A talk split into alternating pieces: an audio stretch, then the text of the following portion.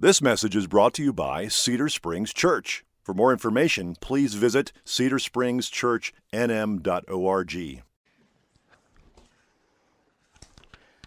Turn with me, if you would, to 1 Thessalonians chapter 2.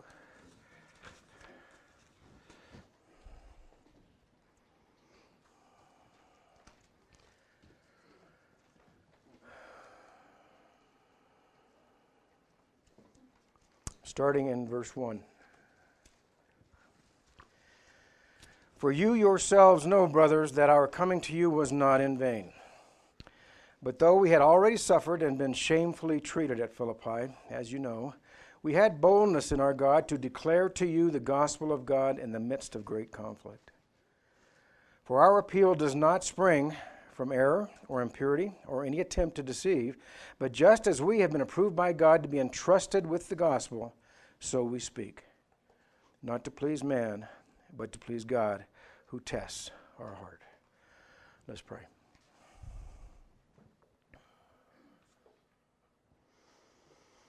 Father, you have um, entrusted your gospel to us.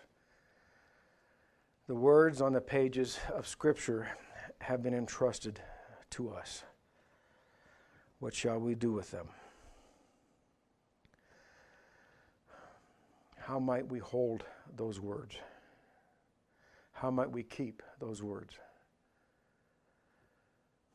Father, I ask this morning as we look at uh, the scriptures, as we look at and discuss some theological uh, issues, Father, I, I pray that uh, you find in the hour that we spend together here a way, a wisdom that has been entrusted to us throughout the ages to hold these things rightly and to cherish the sound doctrine that has been entrusted to us. It's in Jesus' name we pray. Amen. Okay. So if you saw the sign out there, you're in class this morning. This is a Reformed Theology 101, is what we're going to do. What is Reformed theology? Does, if you have a Reformed theological perspective, does that make you a Calvinist? Is being a Calvinist a good thing or a bad thing? That's what we're going to talk about this morning. I'm not going to preach to you, I'm going to teach you this morning. I'm a better teacher than I am a preacher. And that's what I'm going to do here. There's three reasons why I think we ought to discuss this this morning. Let me uh, start off the first reason just by, by telling you this. There's a conversation I've had for a long time. It's a conversation I have with myself. And I usually do great in that conversation. Am I the only one in this room that has such conversations? I doubt it. Okay? Sometimes, what, what provokes those kind of conversations, though? Usually, or, or one of the things that provokes the conversation that I have had in my head for years is when somebody says that I am a Calvinist or suggests in, a pejorative kind of a way, in a critical kind of way, that I am a Calvinist. I am a Calvinist. And I want to, us to understand what that means in its right sense this morning. And I, I think there's a lot of things that need to be cleared up on about that. Um, so I've been preparing this sermon for many years. And as I've prepared it, and I think I've got this conversation down pat, I'm going to try it on you guys, and we'll see how it goes. Calvinists, or those who hold a Reformed theological position, are, uh, we are considered many times the black sheep of the Christian household. We are thought to have uh, drank the Kool Aid or uh, taken some kind of a poison pill sometimes. To some people, uh, Reformed theology is merely untenable. It's something that you just can't live with. Over the years in, in my life uh, as a Christian, and even in this church, for some of you who have been here for a while, we've had people in the church here, haven't we, that came and joined us and were in fellowship with us, and then all of a sudden, somebody somewhere told them we were Calvinists and they shouldn't be worshiping here. Or we had a Reformed position and therefore they shouldn't be worshiping here.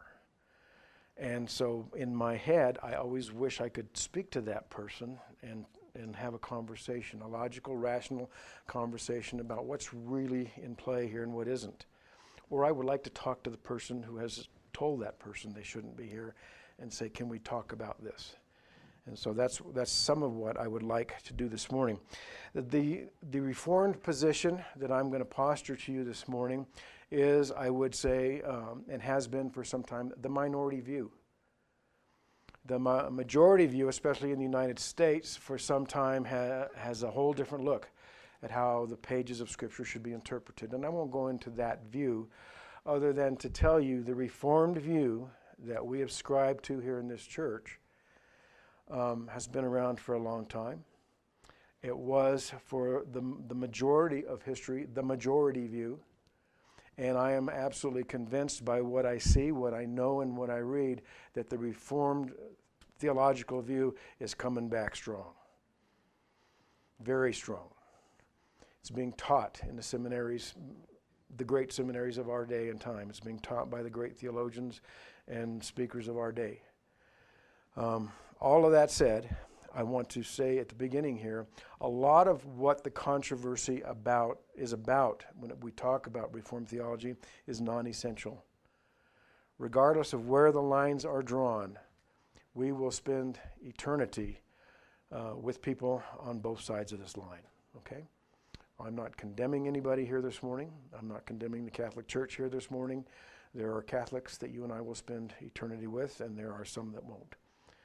Likewise with Presbyterians, and likewise with people from non denominational churches, and likewise some people in this room. That said, um, that's the first reason why I think we need to have this conversation. The second reason is, is that's why this church exists. Uh, there was a point in time where we looked around and we thought in our locality here in the East Mountains, there really isn't, especially here in the North, North 14 corridor, a Reformed church. A church that holds a, a, a loud, vocal, and confident uh, Reformed view. And we thought that is reason enough alone to plant a church. Grant was behind this. This was Grant's thinking. This was Grant's thought. So we exist in, in, in great part uh, as a Reformed church, and that is something that makes us very distinct in the East Mountain area, the North 14 corridor especially, from other churches that are around here. Uh, we don't make excuses for being Reformed. Um, we, we think it is the right place to be. Lastly, what the last reason I'm, i want to do this. When Grant got, how old is Grant? 44, 45 years ago. Okay. Uh, we were in a Presbyterian church that practiced infant baptism. And me coming from a Catholic background, I was probably cool with that. Uh, my wife, coming from a Baptist background, uh, probably wasn't cool with that. And, but we were going to baptize Grant because that's what the church did. And so we went to the pastor there and we said, We want to baptize Grant, but can you ex- talk us through this infant baptism thing and tell us about it? And so on the Sunday that the pastor baptized Grant, he preached on infant baptism. And he laid out for the church why we believe and why we do infant baptism and the history of it. And then what he would do, subsequent to that, every time he baptized an infant in the church, he took that sermon on, in the form of a little cassette. We had these things called cassettes back then. And he would give that to the family the, of the child that he was baptizing so that they would have a right understanding about infant baptism and what was going on there. So it was kind of a position statement on infant baptism. And so my third reason for doing this is I think we need a white paper, a position paper, or something. And this is what I intend to do this morning. Because it says in our online, uh, on our statement of faith, that we have, we hold to a Reformed theology and we adhere in the main to the Westminster Confession of Faith. I'll explain a little bit more to you in a minute. And so that's there on the page. We put that right up front. We want people to know who visit here, who come here. This is this is our something distinct about this church. If you should come here, but that begs the question that gets asked here over and over again here is what does that mean? What does it mean to be a reformed church? And so I, I want us to have something. So what I'm going to give you this morning is way more than you can digest, but it will be in the annals of our sermon. Uh, database, it'll be there. And you can go back to it anytime you want. If somebody asks you why you go to a Reformed church, you, it'll be there for you. So I'm going to give you a lot of information. It's going to be hard to take notes because I'm going to spew. But nevertheless, I'm going to do what I'm going to do and lock the doors. Don't let anybody out. I'm going to start with some history. One thing that might help you if you do take notes is uh, I'm going to give you years as things go, and keeping things in order might, might help you to come back, back to this. why do we use the word reformed at all? Why, why don't we call it some other kind of theology? Uh, why don't we call it Presbyterian theology or Protestant theology? Why Reformed theology? Well, uh, Martin Luther in 1517, he nailed 95 theses to the church door at Wittenberg. I think most of you know something about that. And in those 95 theses, uh, most of it, that, that was kind of a routine thing to do. It wasn't an extraordinary thing. He wasn't trying to make a statement. Uh, back then, he had a lot of debates, especially with this one guy named Erasmus, but he was there at the school and he taught, and they would and he would he would list. These are some things I'd like to d- discuss and the and the thesis were accusations against the Roman Catholic Church things that he thought was wrong and should be fixed. The primary most of it's pretty innocuous to you and I today the one that really stands out is he talked about indulgences. The Catholic Church was selling indulgences, trying to raise money to build the Vatican complex there at St. Peter's Square that exists today. If you want to ever you ever visit, if you've ever been there, that was paid in, in some part, uh, no small part, by uh, indulgences being sold. And uh, Martin Luther thought, you know, that this was wrong, and so that was part of his 95 thesis. And so, uh, but that isn't where the Reformation started. And we have to understand the Reformation to understand what Reformed theology is and what it's about. So let, us go back a little bit in history before Martin Luther and, and let's see what was going on that precipitated this whole thing. Uh, it turns out, uh, in actually uh, the year 313, the Emperor Constantine, Roman Emperor Constantine, declared uh, Roman uh, Christianity to be the official church religion. So, and so from that point forward, we have the Roman Catholic Church. Uh, in the early years, uh, the, the Catholic Church, uh, for whatever reason, Constantine did that. That's kind of a muddy area.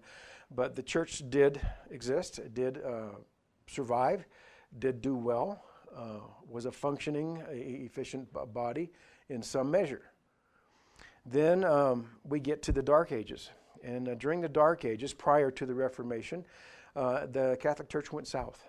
And the Roman Catholic Church admits this today. This is a very dark time in history for the Roman Catholic Church. The, the papacy began to be used as a political office. It was sometimes sold. Sometimes it was given to somebody to create a political alliance between two countries. There was even times when there was more than one pope in place, and we, nobody really knew who the bottom line was because different people had declared different people the pope. Not only that, the clergy itself was corrupt. Uh, the clergy uh, had its thumb on people. It uh, exercised its authority. It wielded its uh, uh, authority like a bludgeon, like a hammer. The, a lot of the priests were unfaithful to their vow, vow of celibacy. there were many illegitimate children birthed by priests, and there were some priests living openly, you know, in, in relationships, sexual relationships. So it was a bad time for the Catholic Church.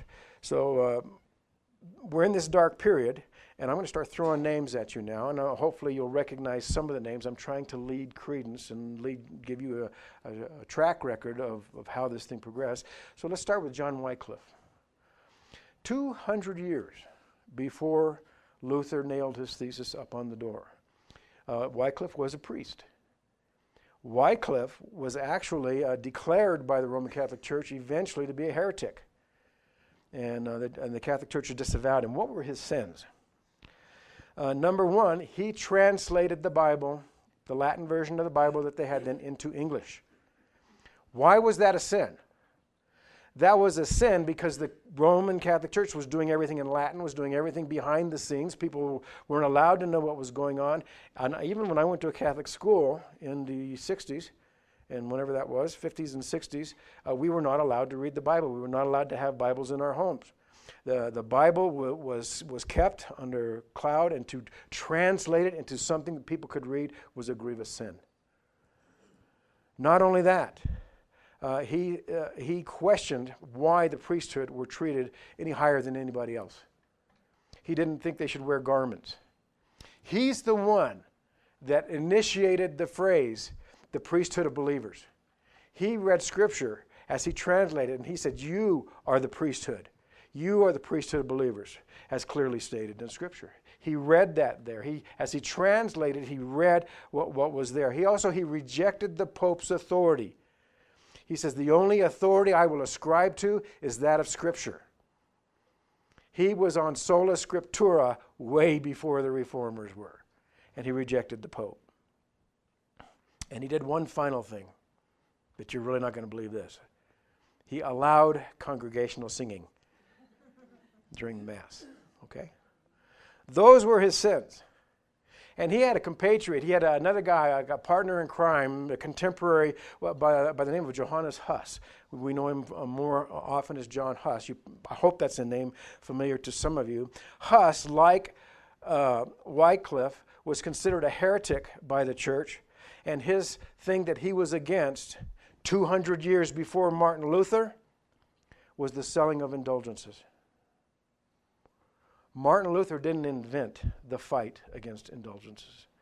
There was corruption and there was an effort within the clergy of the Catholic Church prior to Martin Luther um, that got things got the ball rolling here. The Catholic Church was in need of reform. Then something significant happened in 1450. That's about 65 years before the Luther posted his things at Wittenberg, and that was the invention of the printing press by some guy named Gutenberg. I think that should be a familiar name to most of you. The thing that made that significant is a guy named William Tyndale. William Tyndale, uh, 1494 to 1536, he translated again into English 14 books from the Old Testament and the entire New Testament. Again, a grievous offense against the Catholic Church. Let me back up a minute. Let, let, uh, the grievous offense part. We talk about Wycliffe died of natural causes. He was a heretic. He died of natural causes and was buried. Huss, on the other hand, was burned at the stake for challenging the Pope's authority, for saying that the clergy was corrupt. He was burned at the stake. Wycliffe died of natural causes, but then they dug him up and burned his bones. These were huge, grievous offenses to the existing uh, clergy of the day, to the papacy of the day.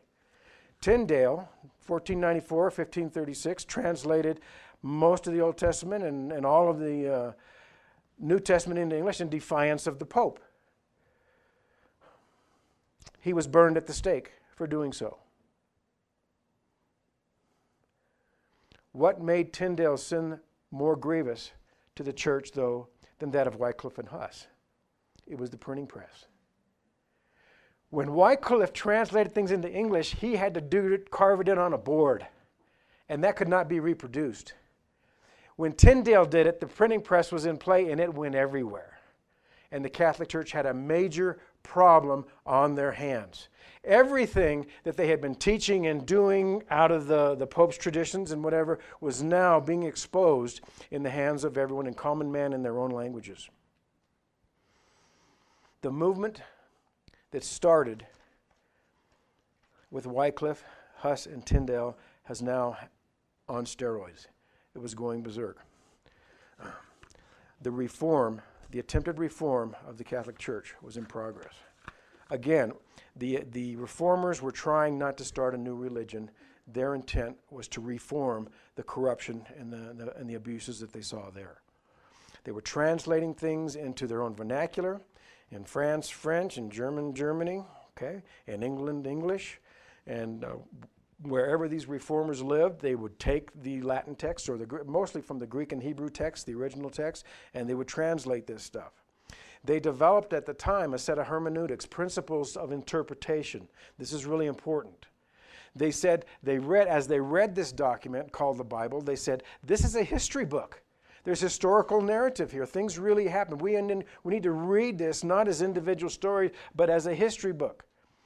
And, we, and they discovered as they read and, and, and translated this grammar. This thing is, is all written by grammar. When these guys were inspired to write, they wrote grammatically correct sentences. We need to take the words in their meaning, in their grammatical meaning, in their grammatical context, with nouns, verbs, past tense, the whole thing.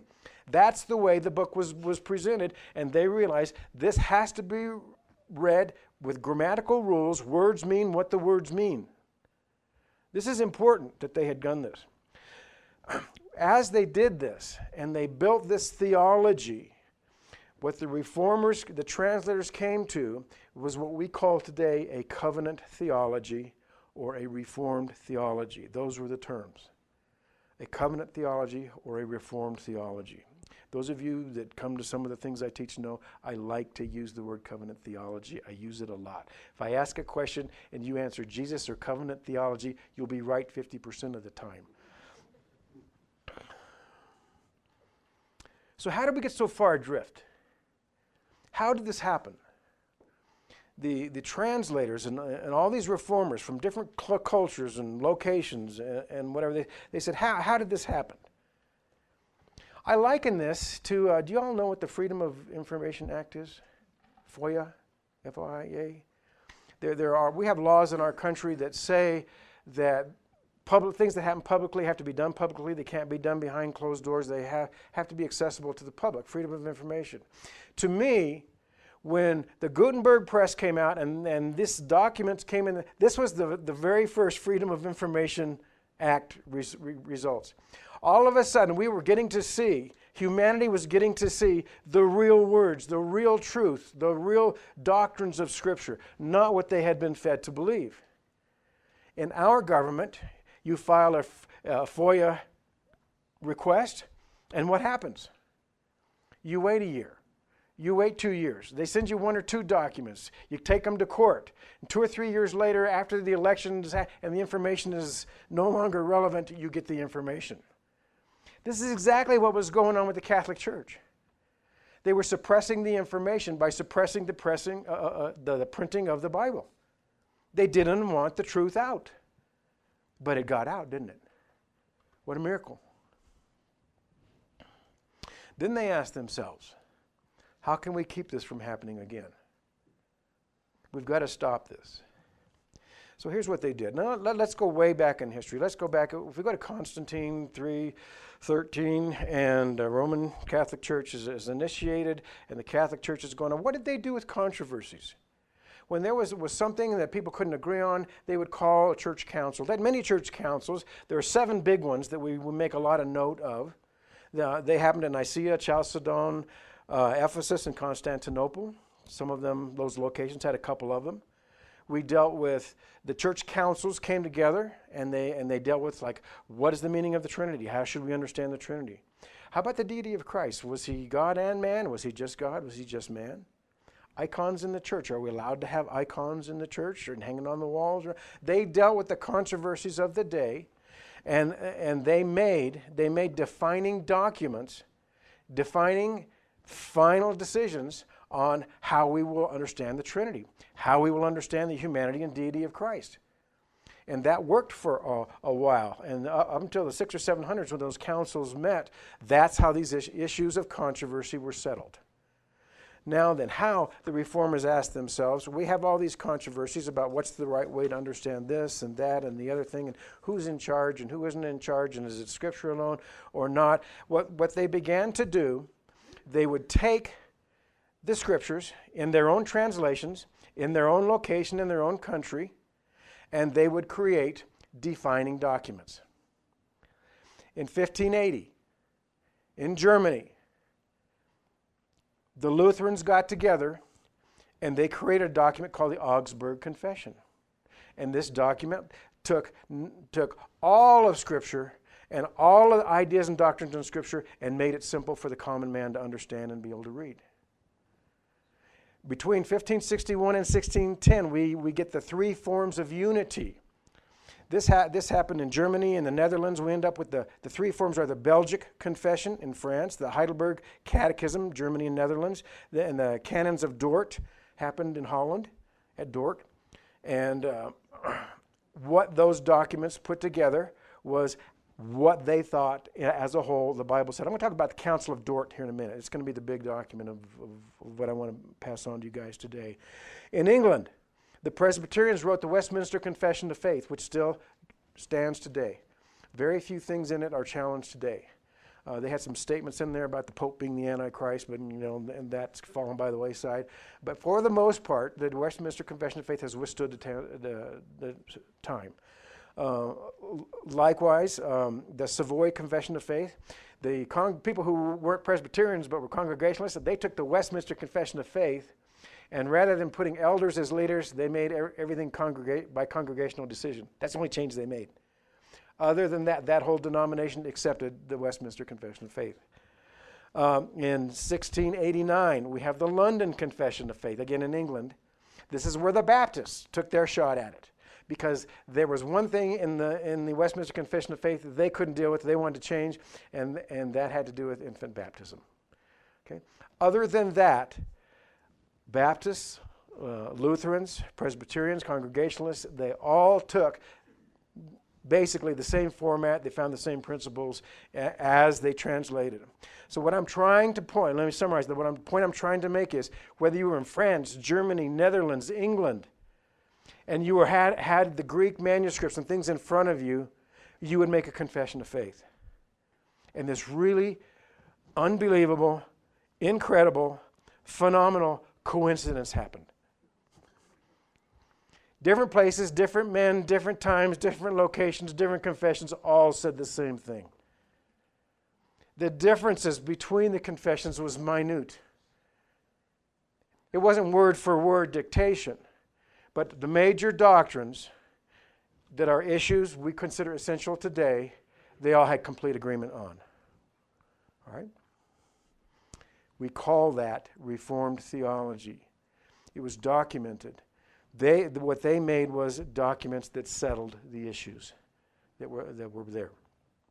Now then, 1610, let's go back just a minute uh, to the council at Dort.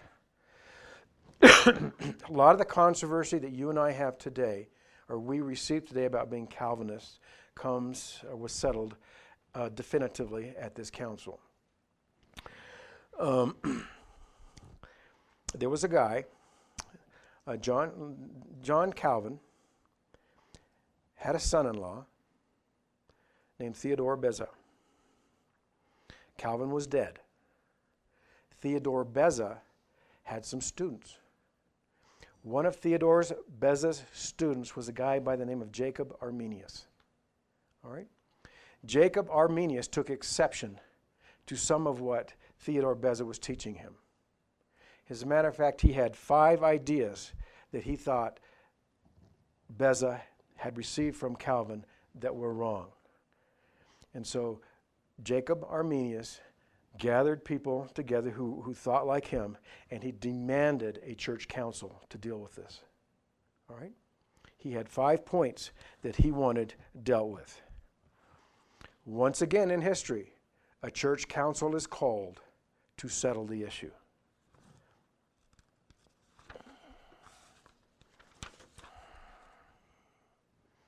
In summary, at, at this point, what we've gone what I'm, what I'm taking you through is from Wycliffe through all the, the Reformation history. We've got Luther, Calvin, Melanchthon, Zwingli, all these guys who are the central core of the Reformation are, are part of writing these confessions, and they're all in agreement on the basics of, of theology. what um, what the council at Dort let me, put this way what I'm, what I'm trying to get at right here. The thoughts that the Arminians challenge, the five thoughts, are sometimes called the five points of Calvin, although Calvin's dead. And actually, they're the five points of all of Reformed theology from France, Europe, everywhere. Okay? So to call it Calvinism to begin with is a misnomer. This is Reformed theology. This is what all of the reformers all the way through agreed on. They agreed on much more, but these five points were in the whole of what they agreed on. All right? So, at its basest level, I want to, um, I hope you can track me with this. What was the Protestant Reformation about? What was what were the five central issues of the Protestant Reformation? Number one, sola scriptura. Not the Pope, Scripture alone. Sola fide. We are saved by faith alone. The Roman Catholic Church was teaching. The Pope was the authority. No, sola scriptura. The Catholic Church was teaching we're saved by grace and by works. By, no, by faith and by works. No, the Reformer says no, just by faith. the Catholic Church was teaching that we had, the man had had the ability to believe. He wasn't totally depraved. And the, the Reformer says, no, we are saved by grace alone. If you believe, it's because God has come and done something to you that you did not deserve, you did not earn, you have no right to. The reason is because of the work of Christ, Christ alone, sola Christus. Christ's death on the cross finished everything. It's not by indulgences that you're saved, it's not by works that you're saved, it's by Christ alone. And lastly, God put this whole thing together in this order for His glory. By, by glory. That's what the Reformation was about. It's really, really important to realize those fundamentals that we take for granted here today, saved by grace alone, by faith alone, sola scriptura, we take those so much for granted. People were being burned at the stake for, for contending for such doctrines. Now then, if I'm reformed, and at its basis level, I am subscribing to the five solas. When it says in our statement of faith, we are reformed, we're saying the five solas mean a great deal to us. We live and die by those five solas. Now then, I'm going to read this to you because I want to say my words right. What I'm going to do now is I'm going to mention some of the specifics of the Reformation faith specifically those around which there's much controversy. See, we don't have a lot of controversy around the five solas, do we? Nobody's telling people not to come to our church because we adhere to the five solas. I want to be clear that although there were the five solas were mentioned uniformly in the confessions, they were not the central focus. I'm going to talk to you now about the five things that Jacob Arminius took to the council at Dort. These five things were not the central issue of the Protestant Reformation. The far, we're going to do this under TULIP, right? T U L I P. We'll get you there in a minute. TULIP was not the issue of the Protestant Reformation. The solas were the, were the, the issue in the uh, Protestant Reformation. But when they wrote their whole confession out, they didn't just address the five solas. The Augsburg Confession, the Westminster Confession, the Savoy, it included all of Scripture, all of the doctrines of Scripture. And so we take from all of those doctrines of Scripture five points that Jacob Arminius wanted to argue about. And he took it to the church council, and they ruled against him. All right? And they declared him a heretic. What were those five issues? We call them sometimes by the acronym TULIP, but that even has become, they've, they've, they've been labeled as the, the five points of Calvin because of Calvin's link to Theodore Beza, but it was really the five points of the Protestant Reformation. Five of five additional points of the Protestant Reformation is really what they were. We call them today more frequently the doctrines of grace. Tulip, doctrines of grace. We're talking about the same thing. Five points of Calvinism. A misnomer. T U L I P. T, total depravity. Man is totally depraved. He, he, he is not able to save himself in any ways. He's dead in his sin. Jacob Arminius argued, no, there's this thing called prevenient grace, and the Holy Spirit comes and, and gives you enough grace that you can make a decision for Christ on your own. You, you have to weigh it out and decide for yourself. The, the council at Dort said, no, that's not how it works. The way this works is you are dead in your sin. You are dead in a doornail. You are dead as Lazarus, and he brought you back, and you had nothing to do with it. Unconditional election. God made a decision about you before time. He predestined you. He knew in a moment in time you would hear the gospel, you would respond to it unconditionally, not because you're a good person, not because you had prevenient grace. Unconditionally, you would respond. That's what Jacob Arminius said. No, it was based on a, a, foreknowledge, a condition that he looked out in time, saw that I would listen, make a decision for Christ, and do it. It's not what the scriptures say. Council of Dort said that what the Bible says when we look at it with grammar and history and everything there. You were saved unconditionally, you were dead. L, limited atonement. Christ died on the cross for the elect, for those before time that he, he predetermined before time. The Council of Dort said that's the way it went. He only died for the elect. He didn't die for those. Read John 17 sometimes, and you'll see Jesus' prayer to the great, great high priestly prayer before he died. He prays in there for those the Father gave him. I do not pray for the world. And gra- grammatically, that's what the text says. Irresistible grace. When the Holy Spirit comes, you don't want to resist him. Because by grace, the gift of grace has been given to you and you run to it. You don't run away from it. You don't resist it. Grace is an irresistible is not a it's irresistible. And lastly, those God saves, He keeps. The perseverance of the saints, preservation of the believer. Once saved, all was saved. Any way you want to look at it, you cannot change your mind. God has acted in your life, and that's what Scripture says. Now, let me let me just say this: Are those tough? You bet. You bet they're tough. Is this how you and I would have done it? If we were putting together, would, we, would, we, would we have given somebody a chance to make a decision for Christ, or would we have just done it? I'm not telling you this is easy theology, but I'm telling you, grammatically, historically, this is what Scripture says. And all of the church councils, all of the confessions, all of them are in agreement. If I let the words say what they say, this is what it says. Reformed theology recognizes that God is sovereign. And he doesn't ask us to agree with his sovereign decisions, but he has revealed some of those decisions to us. The question before us is will we allow God to be sovereign or not?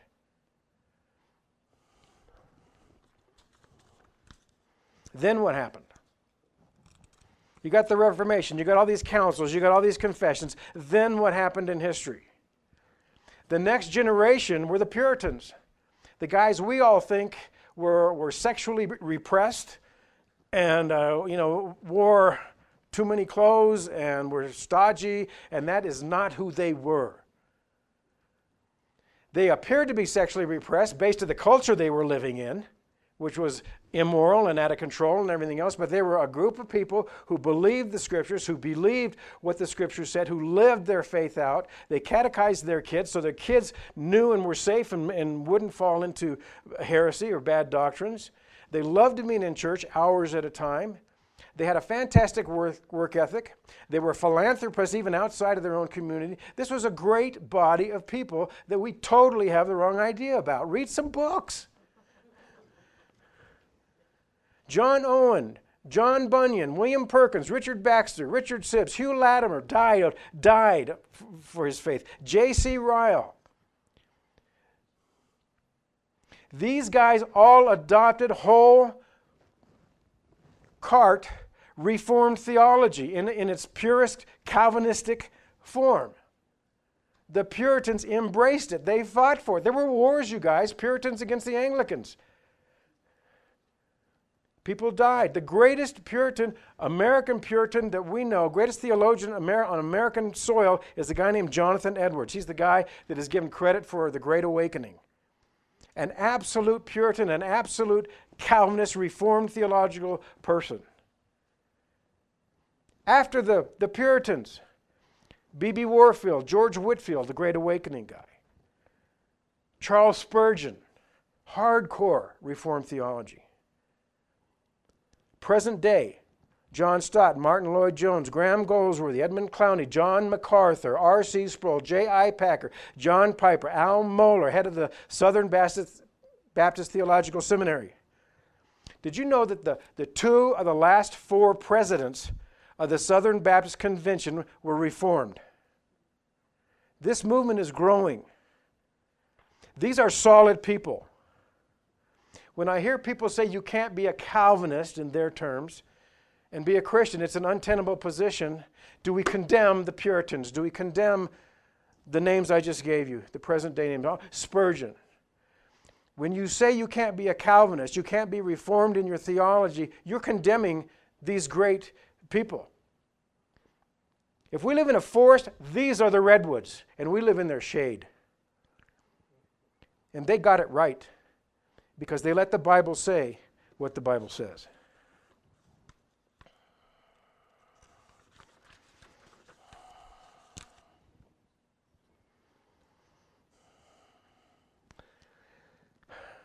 The reformers embraced the whole counsel of God, Acts 20. Not the pieces they liked, not the pieces they could understand and agreed with. They embraced and taught and were encouraged to teach the whole counsel of God. Can we be argumentative with God because we don't get it?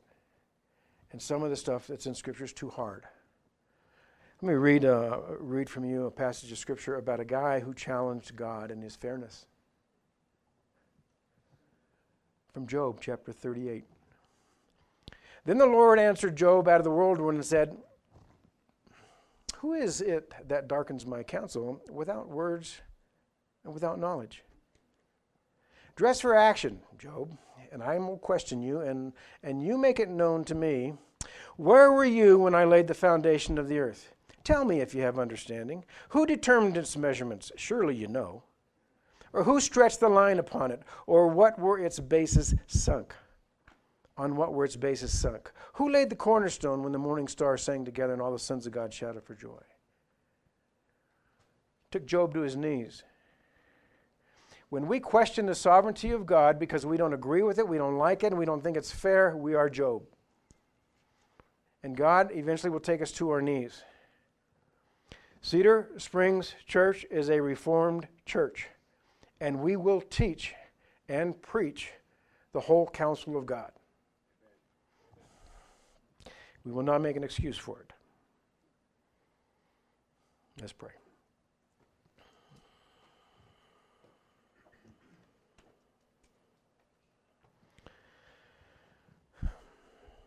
Lord, thank you for revealing yourself to us.